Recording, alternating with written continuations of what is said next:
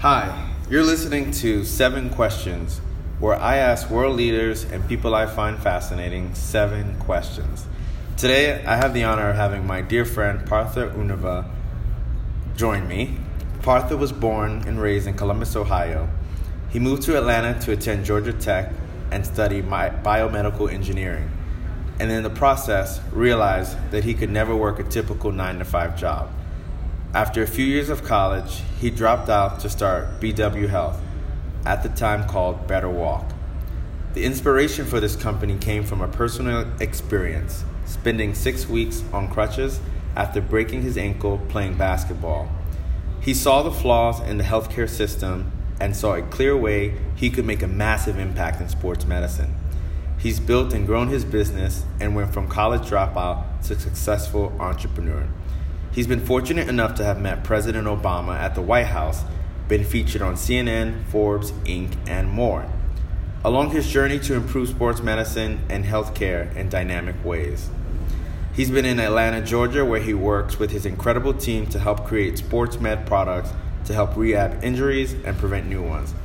They keep costs of their products low so that people can afford them, and they lead by innovating in meaningful ways. They don't believe in iteration, but believe in completely reimagining products from the ground up. His passions include hip hop, fashion, and sports, and he takes tremendous amount of time in the quality of his relationships that he's built thus far. Wow. I think we're missing something here. What's your latest product? Welcome, Partha. Thanks for having me, Booty. Talk about your latest product. That latest product is called Lasso. So the whole idea was to take the benefits of ankle tape and build them into clothing. So the first version of that is the Lasso compression sock, which can reduce ankle rolling by seventy five percent. And uh, we're expanding that later this year into a knee sleeve and an arm and an arm sleeve too with the same tech. Very cool. Um, I'm actually looking at his socks right now. Um, yeah, you can see the compression right there. Yeah. I see it. Wow, that's amazing. Cool. Uh, well, I'm glad you're in LA, man. Uh, yeah. I know you live in Atlanta, so thank good. you for making time to, you know, do the Seven Questions podcast. Dude, I flew out here for the Seven Questions podcast. good, good. He's kidding, but it's great that it, it's great that it could work out. Um, yeah. So for all those who are listening, Seven Questions is a podcast where. Uh, my guests pick seven questions and answer them, and they're questions that are more lifelike. So how we do it is we just kind of jump in, and I'll check this box which we have where the seven questions are in. Oh wow! Random questions. Random questions. I pick them. Yep, you All pick right. them. Question one. If you're an animal, which one would you want to be? Well, that's that's easy. All right. I would want to be a lion, but I'd probably be a monkey. Why is that? Because uh, that's my Chinese zodiac, and I'm also a funny, energetic person who's more of a jokester than I am regal. So, while I'd want to be a lion, I'd probably be a monkey. Got it. I love how you knew that. It's amazing. it's something I would have never known. like, all right, question number one turn? down. Is it your turn now? I, I, I could answer it as well. You know, normally it just depends how it flows. Um, that's a good question. If I were to be an animal, I would probably be a leopard. Um, I like the leopard because it's um, smooth, agile, um, camouflage as well uh, with its background. Um, something that I always, my sister always called me a chameleon actually, because I blend in no matter where, and I think the leopard does that well, except it's a lot stronger than a chameleon. Uh, a lot stronger than a chameleon. Just uh, looks better too. And it looks better. Yeah, I think it's way cooler. Um, so I would say leopard. That's a good pick. Thank you, man. All right, question two. Okay. What's been the most difficult choice you've had to make to fulfill your destiny? It's a very tough question. Um, I don't know if I can say most difficult on the spot, but I can say one of the difficult choices was in building this business, having to, there's like so many times that you build with somebody or there's people involved that are so critical to certain stages of the business, mm-hmm. but then having to let them go when they're no longer necessary for the business. Mm-hmm. it's tough because they did so much, but it's necessary because otherwise you're not running a successful business. You're burning money for no reason. So I think it's just a series of choices that um, relate to people. That's always what's what's tough for me. Mm. Is having to make tough decisions, even though it's for the good of the company and potentially for the good of the person too, which is often the case. It sucks. Yeah. No, thanks for sharing that. Question number three.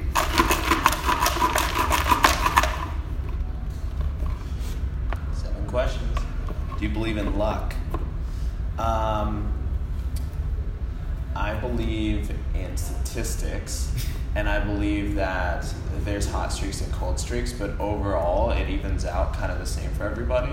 But I believe that you should be able to recognize when you're on a hot streak and utilize it. So you wouldn't use the word luck.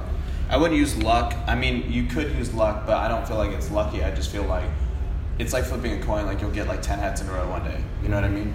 So when you start, when that's happening, and a lot of things are falling your way, it's about having systems in place that that like good stuff that comes to you you're using Mm-hmm. and like getting some return from. Then when bad stuff happen, happens, you just ignore it and move on. Got it. I don't. I don't think I believe in luck like that. Okay. Well, you're allowed to believe what you believe, man. That's why we play seven, so we understand. Question number four. Okay. What's your motivation to succeed? It's a good question. I've been thinking about this a lot because it's like we were talking about it a lot the other day.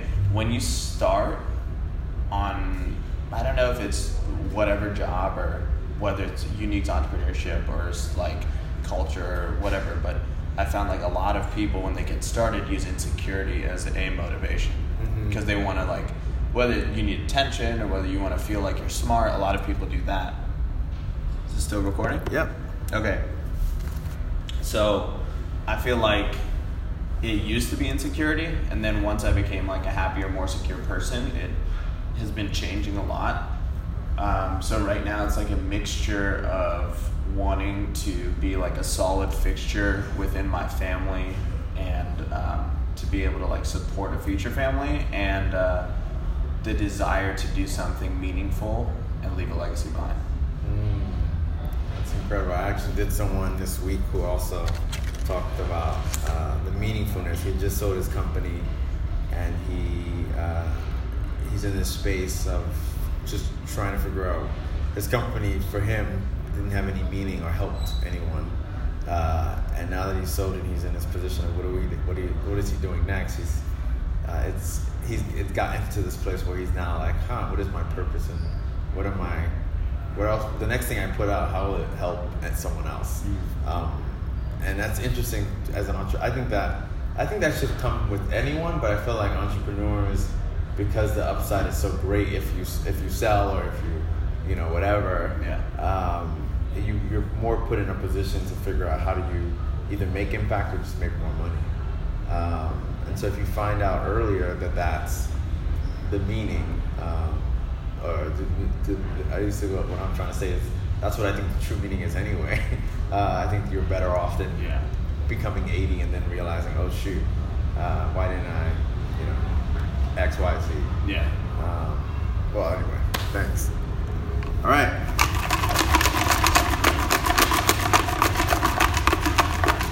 Question five.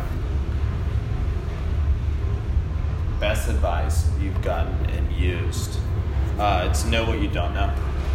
So, so I spend a lot of time trying to, like, not even trying to understand things, but just trying to get exposure to like topics I don't know. Mhm. So that all of the words, even if I don't know what they mean, I've read before.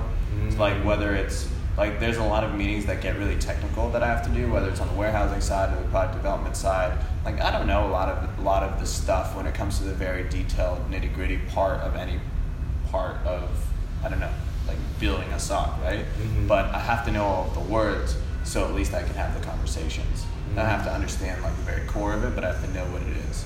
And like even in business or life, building something or becoming a better person, growing, I feel like if you the, the more that you realize you don't know, it not only humbles you, but it lets you understand that there's so much more out there, and that that journey of like expanding what your understanding of the total world is, there's like the bigger circle, which is like everything that you think exists. There's a smaller circle, which is everything you know.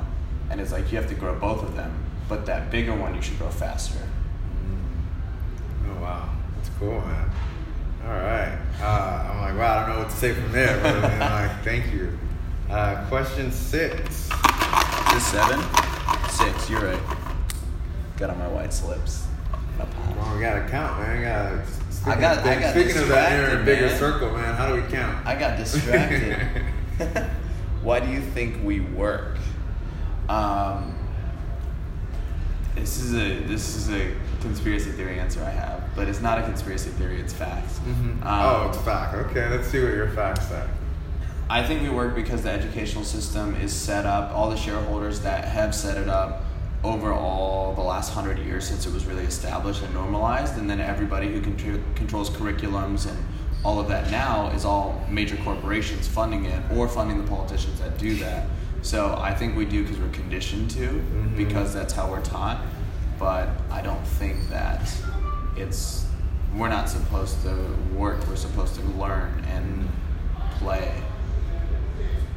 So that's why you think, all right, I got you. I believe, I agree. I think we work. Um, well, I agree with the fact that we should play more, um, but society is conditioning us to believe that this is the way, uh, and many people die not fulfilling, you know, what I think is their destiny because they're so caught up in the system of paying bills and Yeah. uh, running themselves dry uh, until you know it's too late. And play doesn't mean like it's always fun. Yeah, no, certainly. Play can suck too. Yeah, I agree. Uh, like working out. No. For some people, uh, working out too hard sucks. I'm sure people are listening where they hate working out. Uh, where I love it, it's play. Uh, no, I'm just kidding. All right, question seven, last one, man. Okay, this is an important Dig one. deep. What do you do to find peace when at times there's noise all around you? I love this It's question. a very good question. Um, I meditate. Mm. I make sure I'm outside because I focus. A lot of people focus on their breathing, but that doesn't work for me. I get really distracted. Um, I focus on feeling the air touch my skin because that's like a very tangible thing that it changes. So when I focus on it and I pay attention, it's like it's variable enough that it's easier for me to focus on it. Mm. No, thanks for sharing that. Uh, I just learned something new. I didn't know you meditate. Not well, but try to. No, that's hey. I mean, I think um, I think I would say I probably don't pray that well, but I believe in prayer, uh, and I, I feel so much better when I wake up and thank God for me every day. Uh, that gets me that gets me centered, um, and yeah. So it's just cool to learn that you meditate well or not. It's not my judgment. It's just learn something new. Uh, and lastly, as we wrap up the show, I always ask uh, the person I'm interviewing to recommend someone else. So now that you've played seven questions, it's not hard, but it is. It allows our users and your audience to learn something new about you. Who else would you challenge to uh, play In seven questions? LA, someone in LA. Anywhere, because you can, I can do this anywhere in the, you know, the world. Oh, you should make Nick do it. All right, who's Nick? Nick is uh, this guy that I met at the Forbes conference. I don't really know too much about him, but um, I know he lives in Philly. That's really all I know about Nick. All right. Well, does Nick have a last name? Cinquino. No, he's my CFO, Okay. and also in our in our group of Forbes family friends. Very cool. Well, I will interview Nick next. Thank you. well, you've been listening to Seven Questions. It's Booty, and I appreciate your time. Uh, thank you for playing Seven Questions, Partha. And I will reach out to Nick.